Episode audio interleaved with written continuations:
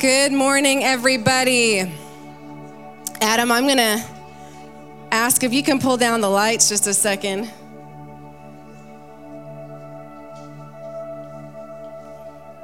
Or, sorry, that would be Andrew. yeah. I still have a spiritual hangover from the prayer service. Our words were fighting words. Pastor Jeremy was talking about all the useless, meaningless violence around the world.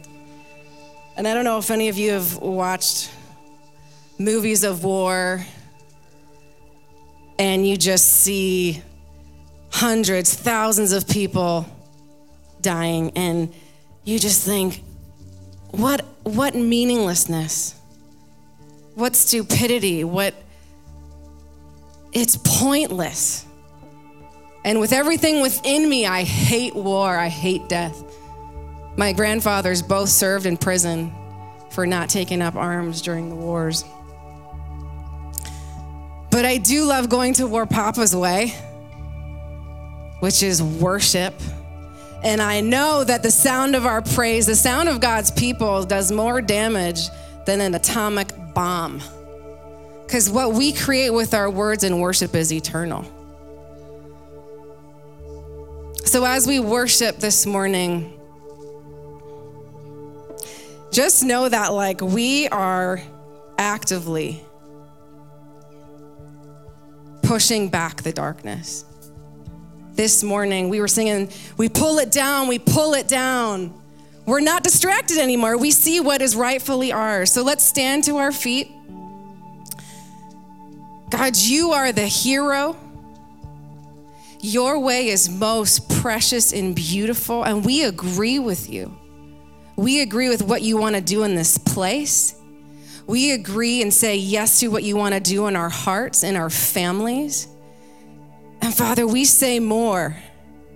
More, Lord, more. In 2024, we say more.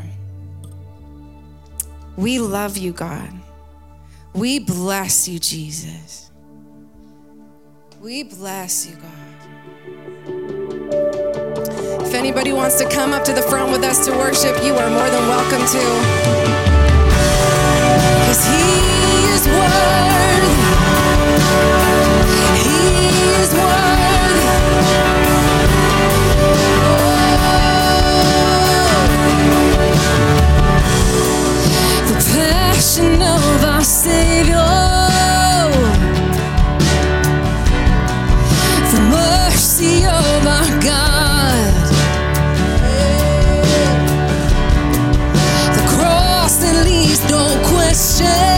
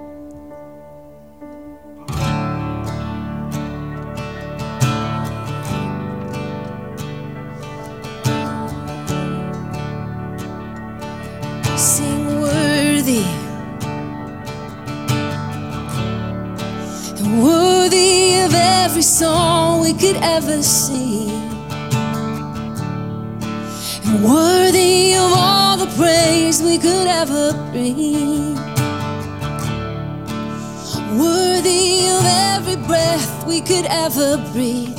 We live for you. We live for you, Jesus.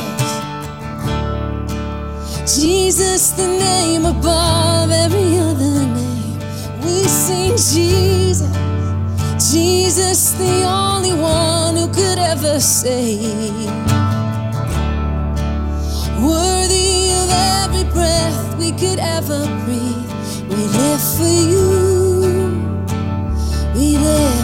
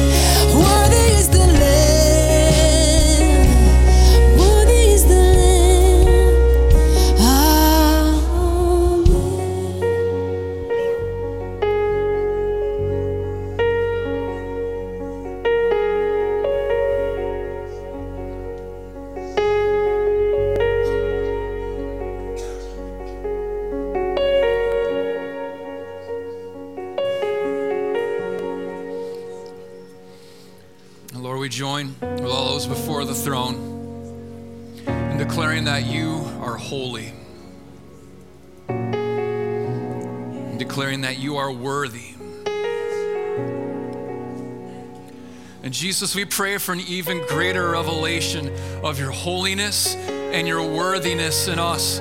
God, I, I begin to pray that over yourself. God, reveal to me more how holy, how majestic, and how glorious you are.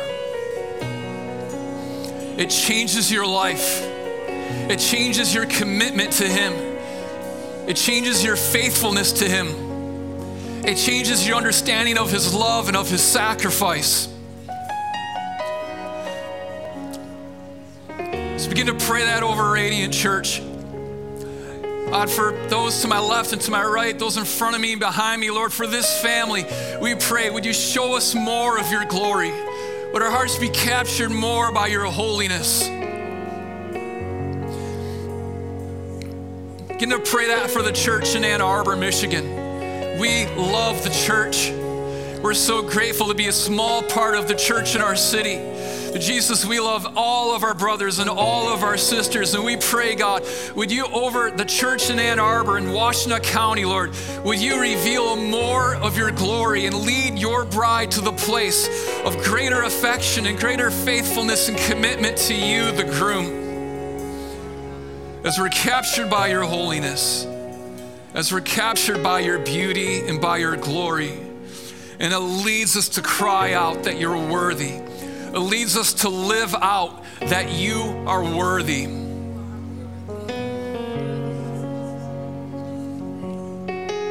Or by your spirit in us, change us. By your spirit in us, reveal yourself to us and lead us into greater faithfulness to you. And it's in the name of Jesus we pray. Amen. Amen. Well, um, we're going to pray in just a minute, but I wanted to share something with you of what we're going to be praying about this week. Uh, I'm trying to think the year, maybe 2018, 2019. There's a couple that moved to Ann Arbor uh, to plant a church. It was uh, Pat and Ruth, and they were planning Refuge Church. And you might have maybe even been a part of that church or seen the signs. Uh, they were all over the place. And so I just remember like seeing those signs and remembering what it was like to plant a church. And so just praying. Every time I saw those signs, I would pray for them. And you know, they, were, they were doing their thing, and COVID hit like it did for everybody else. And they were a portable church, and it was hard on them. They lost their location. And they ended up um, joining Grace Bible Church, which is just down the road from us, and one of the churches that we often pray for. And so it was good. He became a teaching pastor there, just uh, just an incredible man, anointed gifting for teaching, loving people, uh, great at like just talking about Jesus. And uh, four incredible children. A couple years ago, uh, he was diagnosed with a blood cancer, and uh, went through treatment and you know different things. And then this summer, uh, the treatment stopped working, and they had to switch things. They were doing different trials, and then um, this was last week. It, it, got really bad for him, and on Thursday morning, he ended up passing away. And so, um,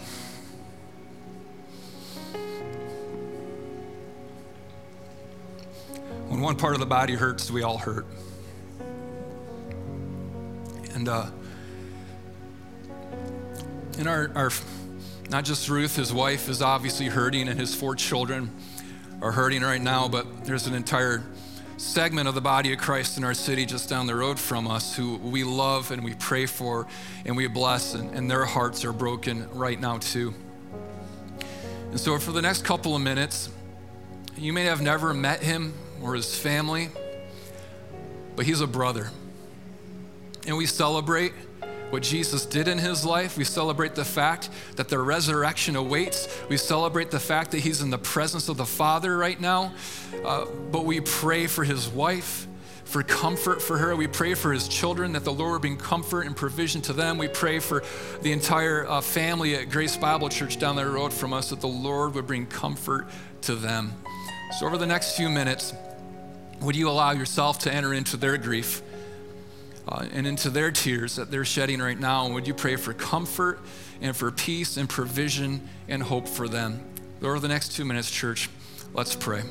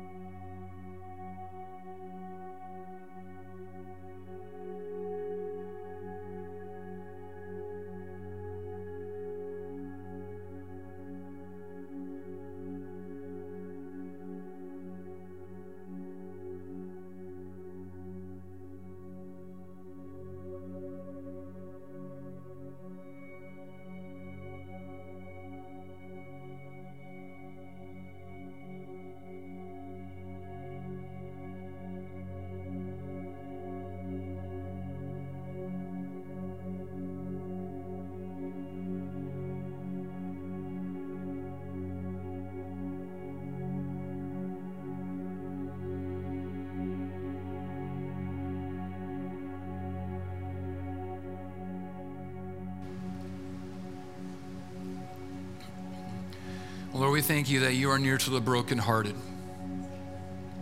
and that you comfort those who grieve. Lord, we thank you that you are a, an ever present source of help in our time of trouble. Lord, we thank you for your ministry. And Lord, you know how to minister and you know how to intercede because you entered into the fullness of our pain and our suffering. You know what it's like to lose someone you love. You know what it's like to grieve and to mourn. You know what it's like to enter into death. And now, as you intercede at the right hand of the Father, Lord, we pray and we join you in praying for Ruth and their children, Lord, and all of Grace Bible Church. Lord, minister to them in exactly the way that they need. Bring them the comfort and the hope that they need. We celebrate the life of Patrick. Lord, we celebrate everything that you've done in him. We celebrate that he's going from glory into glory.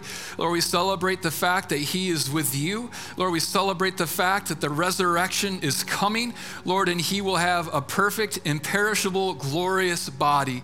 And Lord, as we all await that day, Lord, continue to use your body here on this earth to minister to his family, to provide for his family, to comfort his family, to weep and to mourn with his family, and to encourage his family, Jesus.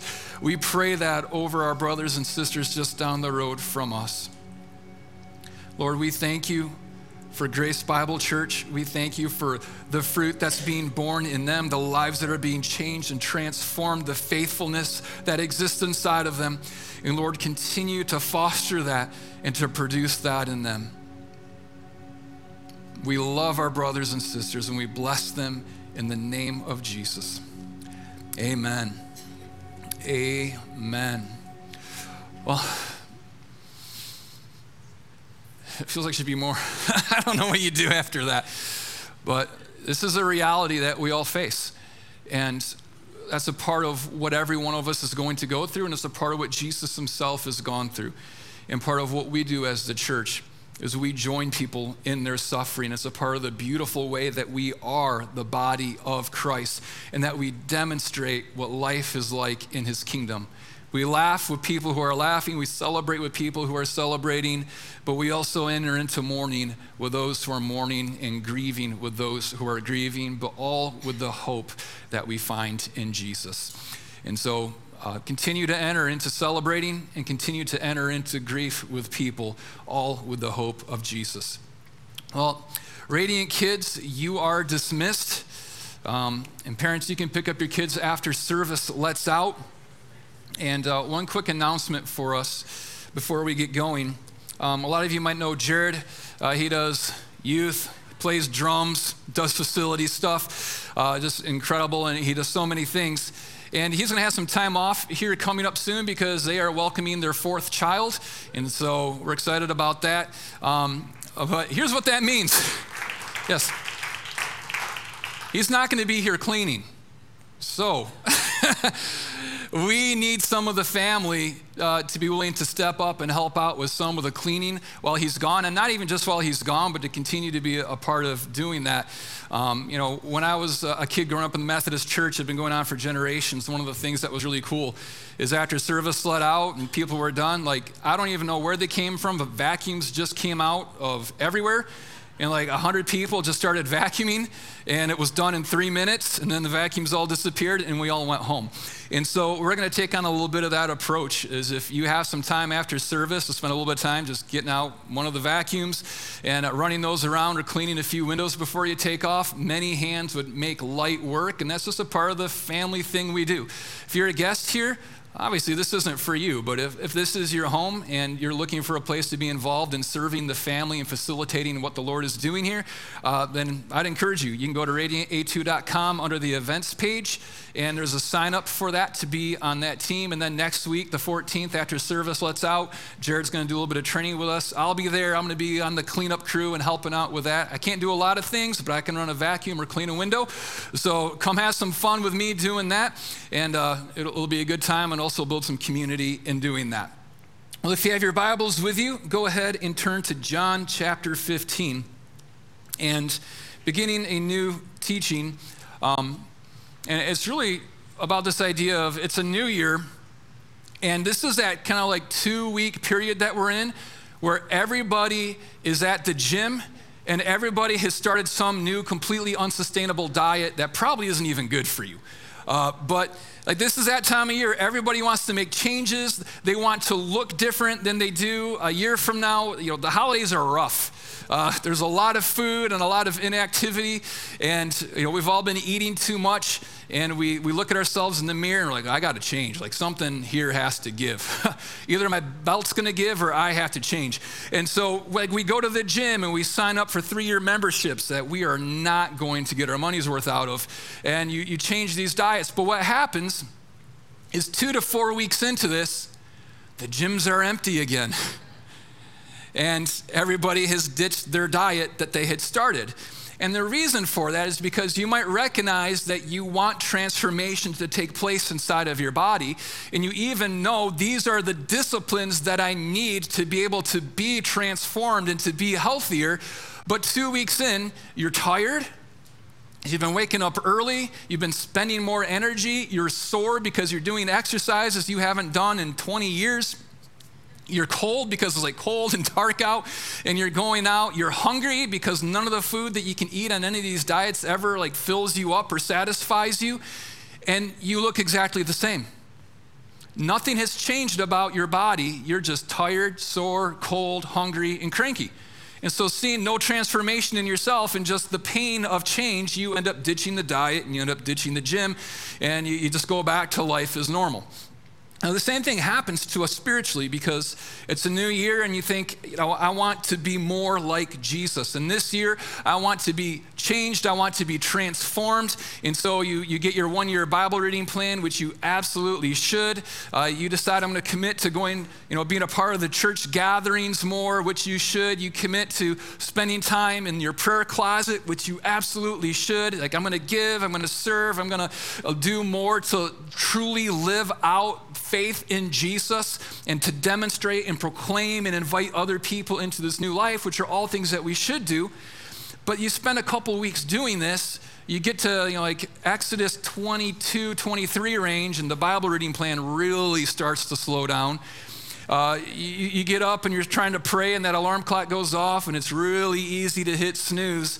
Uh, like things come up, and, and you don't feel transformed. You still feel exactly the same spiritually as, as you've always felt, and so you start just going back to life as normal. Here's what we, we need to understand is that in the natural, your life cannot be transformed in two weeks. Like maybe for the bad it can. Uh, that two weeks over the holidays transformed my body, but not in a good way.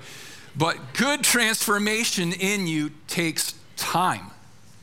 And it's the same for us spiritually, is that transformation inside of us takes time. It's not going to happen in two weeks. Because here's what's happening to us, is that uh, there's three ways that you're saved. It says in Scripture, you were saved. It says you're being saved. And it says you will be saved. It's like, which is it? Am I saved? Am I being saved? Or am I going to be saved? Well, it's all three of those. You were saved when you put your faith in Jesus and He put His Spirit in you. You were saved. You received spiritual life. You received the Holy Spirit in you, making you a new creation. He's the deposit guaranteeing the inheritance that we have. He began to put gifts inside of you. But there's also this being saved part. And this is us becoming like Jesus in the way that we live. Um, if, if you've grew up in a church like I did, it's called sanctification. You got saved when you put your faith in Jesus, but now you're in this process of being sanctified. You're being changed so that the way that you live, your motivations and your desires, your actions, all of it is becoming more like Jesus over time. And then there's the day we will be saved when the new heavens and the new earth are here and we receive our resurrected body and we dwell with Him tangibly on the earth forever. So you are saved. If you've received God's Spirit in you, you are saved. You are being saved, and you will be saved. Uh, in our culture, we like that Jesus saved us and that we will be saved. I like what he's done through the cross and the resurrection, putting his spirit in me, and I like the, the promise that we have of the future. The part we don't like is the being saved part. Of the hard work of being transformed by Jesus so that we actually begin to live like Jesus. That's the hard work of our faith. But it's what we're called to. And really, it's beautiful and it's good. And so that's what we're thinking about when we talk about you know, the spiritual transformation that you want to see inside of yourself you want to be like Jesus.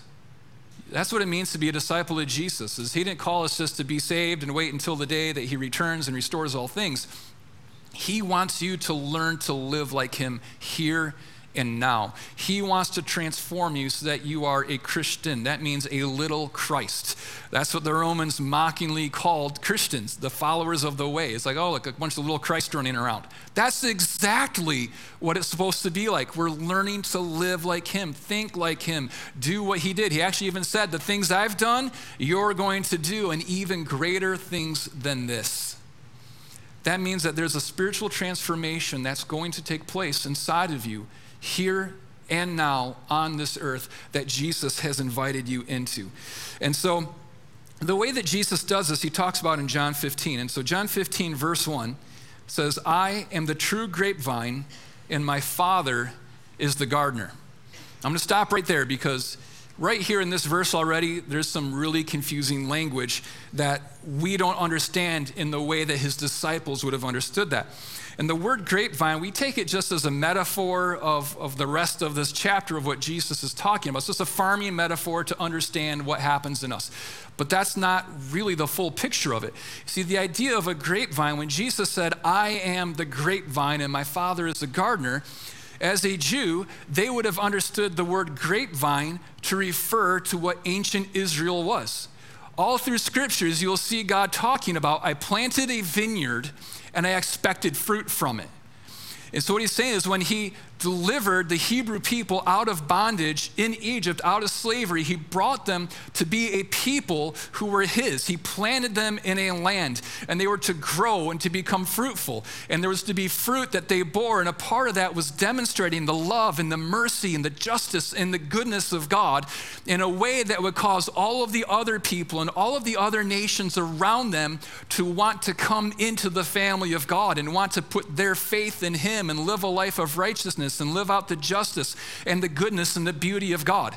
They were the vineyard, they were the vine, ancient Israel was, that was supposed to bear this fruit of bringing all of the nations into the family of God. But it didn't work out that way. Over and over again, instead of uh, producing the fruit God was looking for, they became like the nations who were around them. They weren't faithful to God. And so he sends prophets to them, and the prophets are calling them back, reminding them, You are God's vineyard. He planted you, He chose you, and you're supposed to bear fruit. He even has an expectation that you are to bear fruit. And so then he does different works inside of them to try to cause them to be fruitful.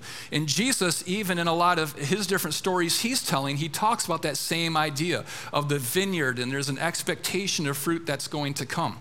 So the people who are hearing this, they recognize that they, as Jews, a part of ancient Israel, they are God's vineyard that He planted. But now Jesus comes and He says, It's not that you are the vineyard, I am the vine. And what Jesus is saying in that is that He is the fulfillment of everything that they were supposed to be. What couldn't be produced through them because in our fallen humanity, we just couldn't produce it. Every person falls short of the glory of God. They weren't able to do that. They weren't able to remain faithful. So Jesus himself comes and he takes on that role as the vine.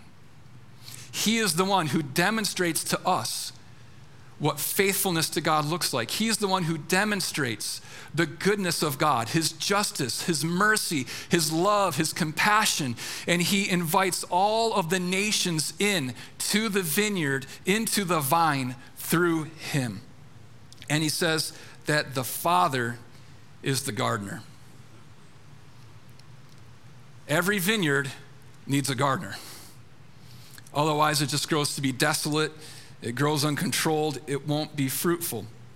And this should be an encouragement to you. You don't have to be the vine to other people. You can't be. Jesus is the vine, you aren't.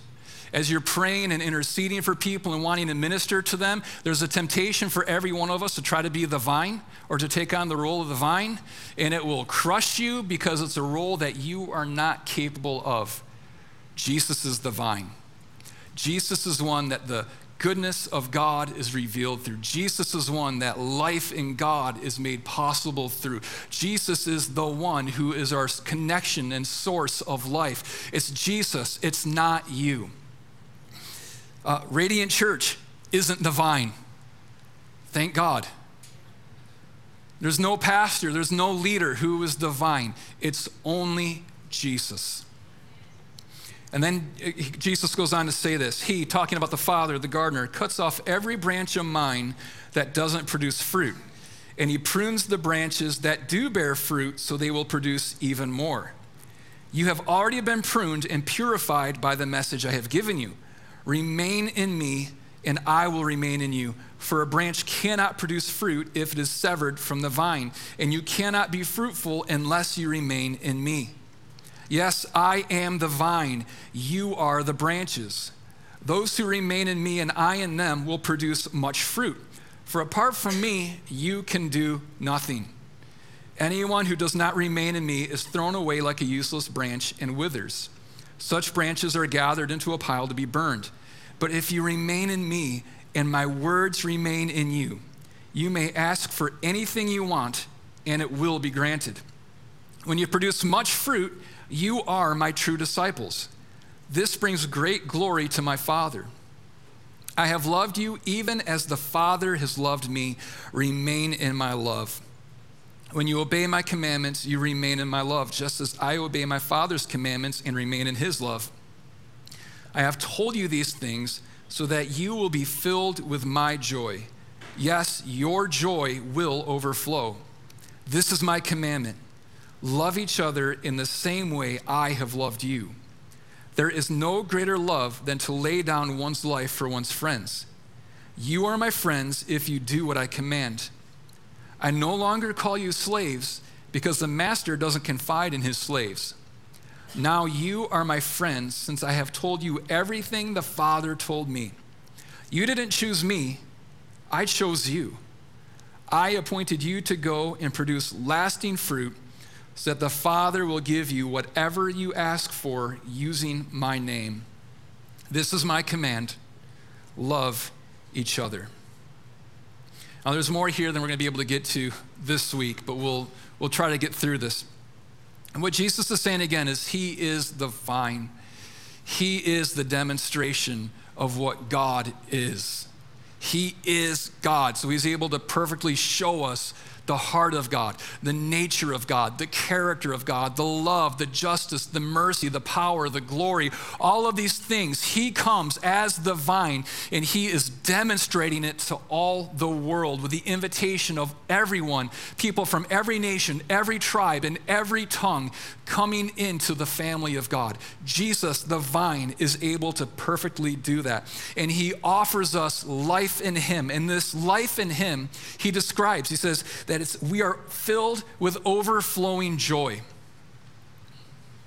Uh, that's a part of what God brings you. That's a part of what He has for you in this life, of what you're invited into, is a life of overflowing joy. Not just a little bit, like, I got that was kind of a clever dad joke. Overflowing joy. Not just you're filled with joy, but your joy fills up, bubbles out over you and onto others. That is a part of the life that Jesus has invited you into. It's a life that you certainly can't find in our culture. It's a life you're not going to find in our political system. It's a life you're not going to find in your hobbies, in your family, or any of these other things. Overflowing joy in every situation, in every circumstance. This is what Jesus brings to us, and it's the life that he offers us, not just in the age and the fullness of it that is to come, but here and now, he says, I'm inviting you into a life of overflowing joy. We're invited into a life of where we are friends with Jesus. It's been my observation over the years there's two types of people. One is like Jesus is so holy and far removed from us that I'm just a worm that he doesn't want anything to do with. And people who are like, yeah, Jesus is my homeboy, and there's like no reverence or no awe for him. It's both though. It's that he is so high, he's so holy, majestic, so different from us. And, and there's a good and holy fear that we have in his presence. But he also calls us friend. An invitation into friendship with Jesus.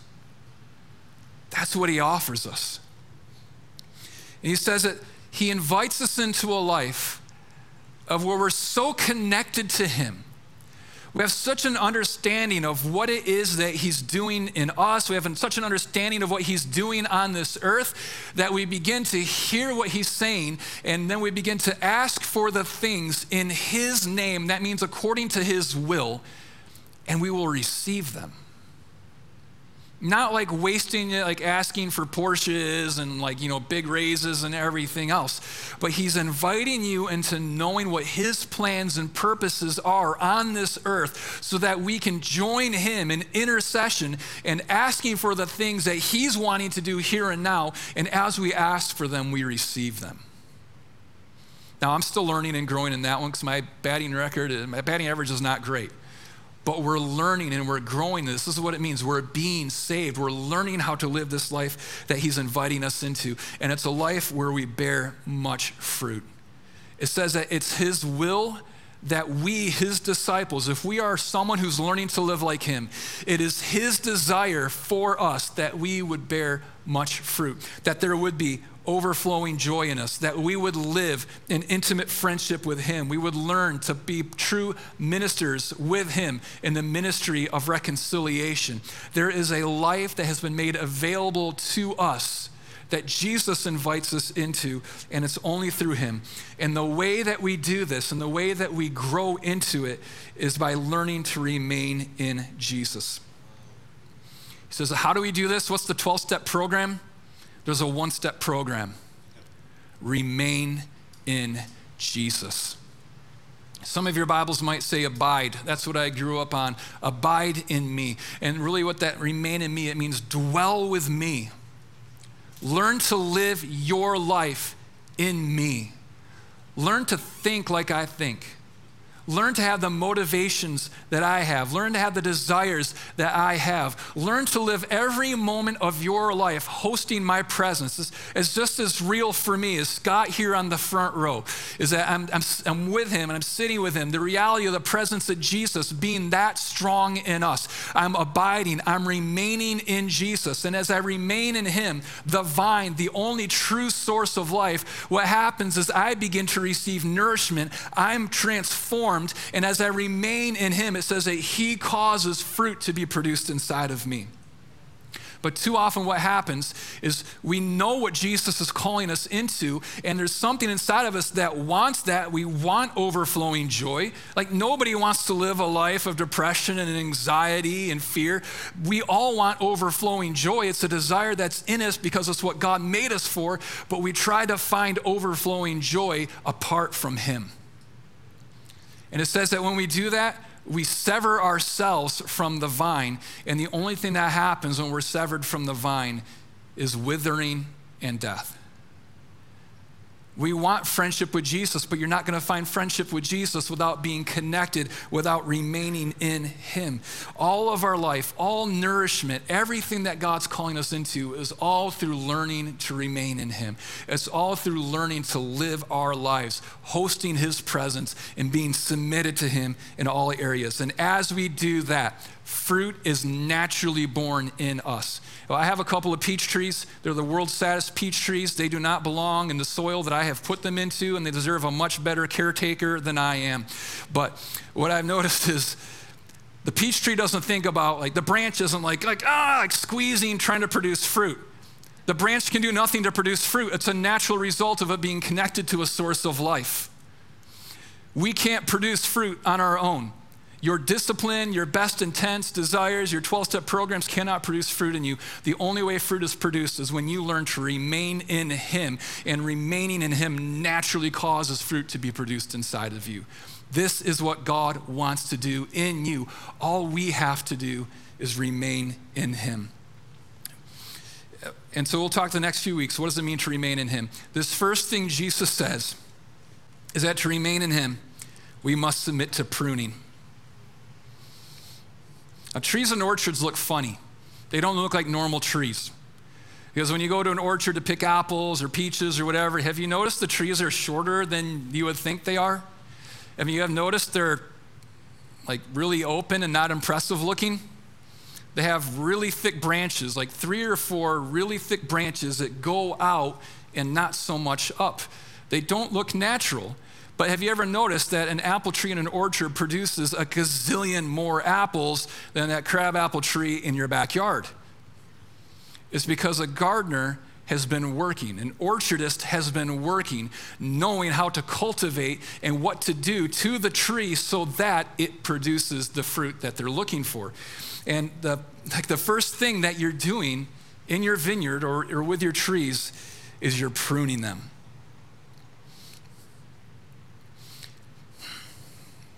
And the first thing that he prunes, he says, is what's dead. There are dead branches on every tree. There's a branch that started to grow, it had life, it used to be green, but something happened to it and it wasn't able to sustain life, and that branch died. And the first thing that has to happen for fruit to be produced is you have to trim off, you have to prune the dead branches because they become something that will not produce fruit. It will inhibit other branches, and disease can actually come from the dead branch into the tree and begin to affect the other branches that are around it or even kill the entire plant. The dead branches have to be pruned off, and this is what Jesus does in you. Is he comes to you and he looks for the things that are dead and he cuts them off. And we hate this because we love our dead branches. We have memories of the glory days of that branch, the leaves it used to have, the fruit it used to produce. Maybe the branch never even produced any fruit, but it's just a branch that you've grown to love. In us, what's that look like in reality? What are those dead relationships inside of your life that are a threat to your fruitfulness? Where are those dead relationships that you're involved with That it's not that the person isn't loved by God and that they don't have infinite worth and value and someone needs to reach them with the gospel, but guess what? It's not you. What are the dead branch relationships in your life that the Lord is coming to to cut off and to prune and remove for your own health and for your own fruitfulness? What are the, the dead desires that are inside of you? It's desires that you have that aren't leading to anything that's fruitful, but in fact, it's affecting your faith. It's compromising your faithfulness to Jesus. It's removing your ability to live with overflowing joy. What are the wrong, like you name it, what's that sin in your life? Any sin in your life is a dead branch. It does not belong there. And if you do not submit to the Lord and to his pruning of sin inside of your life, it will not just take up resources and inhibit growth, but disease will actually spread from that branch into you and it will threaten your own very faith. What are the dead branches of sin and wrong desires and wrong motivations that exist inside of us that we need to allow the Lord to come and to prune? It says that He prunes uh, things that even are fruitful. Uh, one of the things they do is you prune things that are competing with other branches and their fruitfulness. Uh, why do those branches, like why do those trees and orchards have like three or four branches? Is because they prune all the other ones because they're competing with the fruitfulness of the three or four branches that the, the orchardist or the gardener has intentionally left. They're competing for the same sunlight. They have to cut out the middle of it because it blocks sunlight from getting to the leaves and producing fruit. So you have to remove a lot of branches for that to happen. It's competing for the same resources and the same nourishment that's coming up inside of it. Even fruit that's too close to each other, they end up causing each other to perish. So, what are the things that are in your life? If it's, it's even a good thing, there's nothing wrong with it, but it's a branch that's competing with what the Lord is trying to produce fruit in inside of you. I was talking with a friend just this last week, and, and they were recognizing that the Lord was wanting to prune them because there was like, you know, like some Netflix show or whatever they were watching, and there's absolutely nothing wrong with the show. There's nothing bad about this show. But what was bad is at the time they were spending watching it became a, comp- a competing branch for the same resources that God wanted to use for other branches in their life to bring about fruitfulness. Like, what has scrolling done to affect our fruitfulness? What has streaming done to affect our fruitfulness? What are like, like you name it, what are the competing branches that exist that the Lord, even though it's good, even though there's nothing wrong with it, but He needs to come and He needs to prune it so that there can be greater fruitfulness inside of you.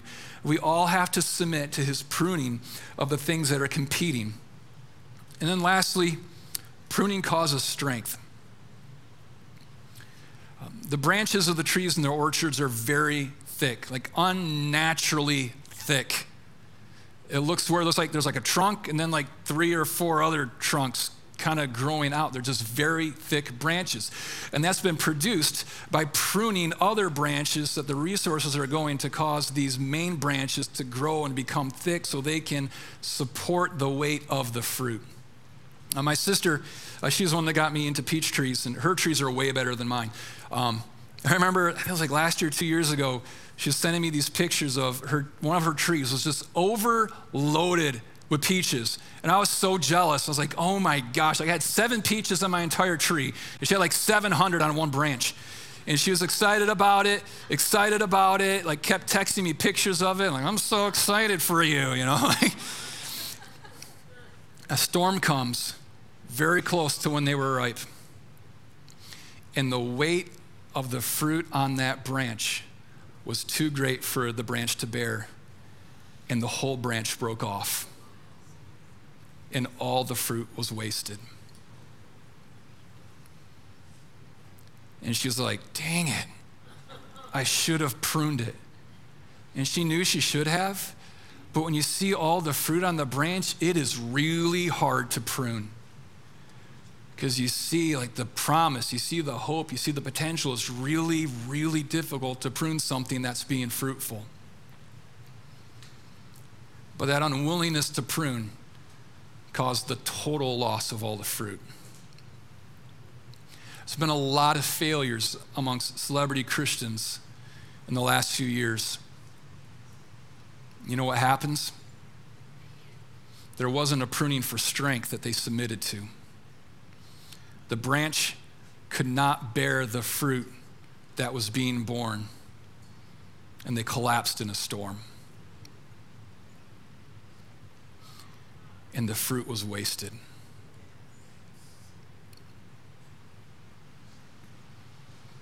If only they had submitted to the Lord's pruning, they would still be living with overflowing joy. They would still be living with intimacy with Jesus. They would still be living, bearing much fruit. But an unwillingness to submit to the Lord's pruning in our lives will ultimately lead to our destruction. And instead of being filled with overflowing joy, we'll be filled with anxiety and fear and burnout. Instead of living with intimacy with God, He will become a stranger to us. We will elevate ourselves to the position of Jesus. And what does Jesus do? It says that He opposes the proud. We will put ourselves in a place of instead of being a friend of Jesus, we will become someone that Jesus opposes. You do not want to have Jesus oppose you, He will win.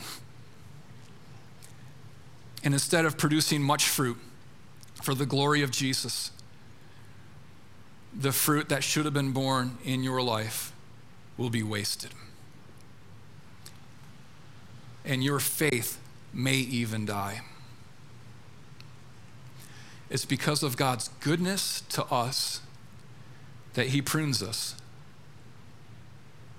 It's painful, it's scary, and one thing trees don't know is why the gardener is doing that to them. You won't always know and be able to logic and reason out this is why the Lord's pruning this, this is why the Lord's removing this from me. But we can trust that it's for our good and so that we can bear even more fruit and so that we can enter into a life of overflowing joy so that we can enter into a life of deep, intimate friendship with Jesus, and so that we can enter into a life of great fruit that lasts. But we have to submit to his pruning. But you can trust him in the process. He knows what he's doing, he's always faithful, and he's always good. Father, we love you. And Lord, our confession is that our faith is in you, meaning we trust you and that we're submitted to you. Lord, in this year, we do want to be transformed to be more like you. Over the course of not just weeks, but over the course of this year, Jesus, we want more overflowing joy. We want more intimacy with you. We want more fruit that lasts to be borne from our lives, God. So teach us to remain in you this year. Teach us to live our life fully connected to you, the vine. And teach us to submit ourselves to your pruning. And Lord, I ask that you would speak to us even this morning of the thing that you're asking us to submit to your pruning. Lord, I pray for the strength and the faith inside of us to submit that to you. You are the vine, you are the gardener, we are the branches. Come and prune and lead us into fruitfulness. It's in the name of Jesus we pray. Amen. Amen. Well, we're going to break up into some groups and do some praying together, and uh, four, six, eight people. But this is where ministry happens. Hopefully, you had some training and equipping for a life that God's called us to. But ministry happens when brothers and sisters, spiritual mothers and fathers, and sons and daughters come together to encourage each other, to pray over each other, and to strengthen each other to faithfulness to Jesus. And so, if the Lord's been speaking to you about some pruning that He wants to do in you, this is a great place to be able to share that and to, to share that with someone and ask for their encouragement and their prayers and their support as you submit to the Lord's pruning. Maybe there's something else. You need provision in your life. You need healing. There's a relationship problem that you need reconciliation. And whatever it is, the Lord has gifted his body with a variety of gifts to use to minister to each other. So I can't encourage you enough. The power and the transformation that comes when we, as the body, come together to partner with Jesus in bringing transformation to the way that we pray over and minister to each other.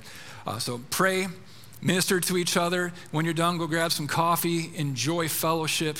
But now is the time not to just gather as the church, but to be the church in the way that we love and minister to each other. Let's break them into some groups and let's be the church. Love you all. God bless.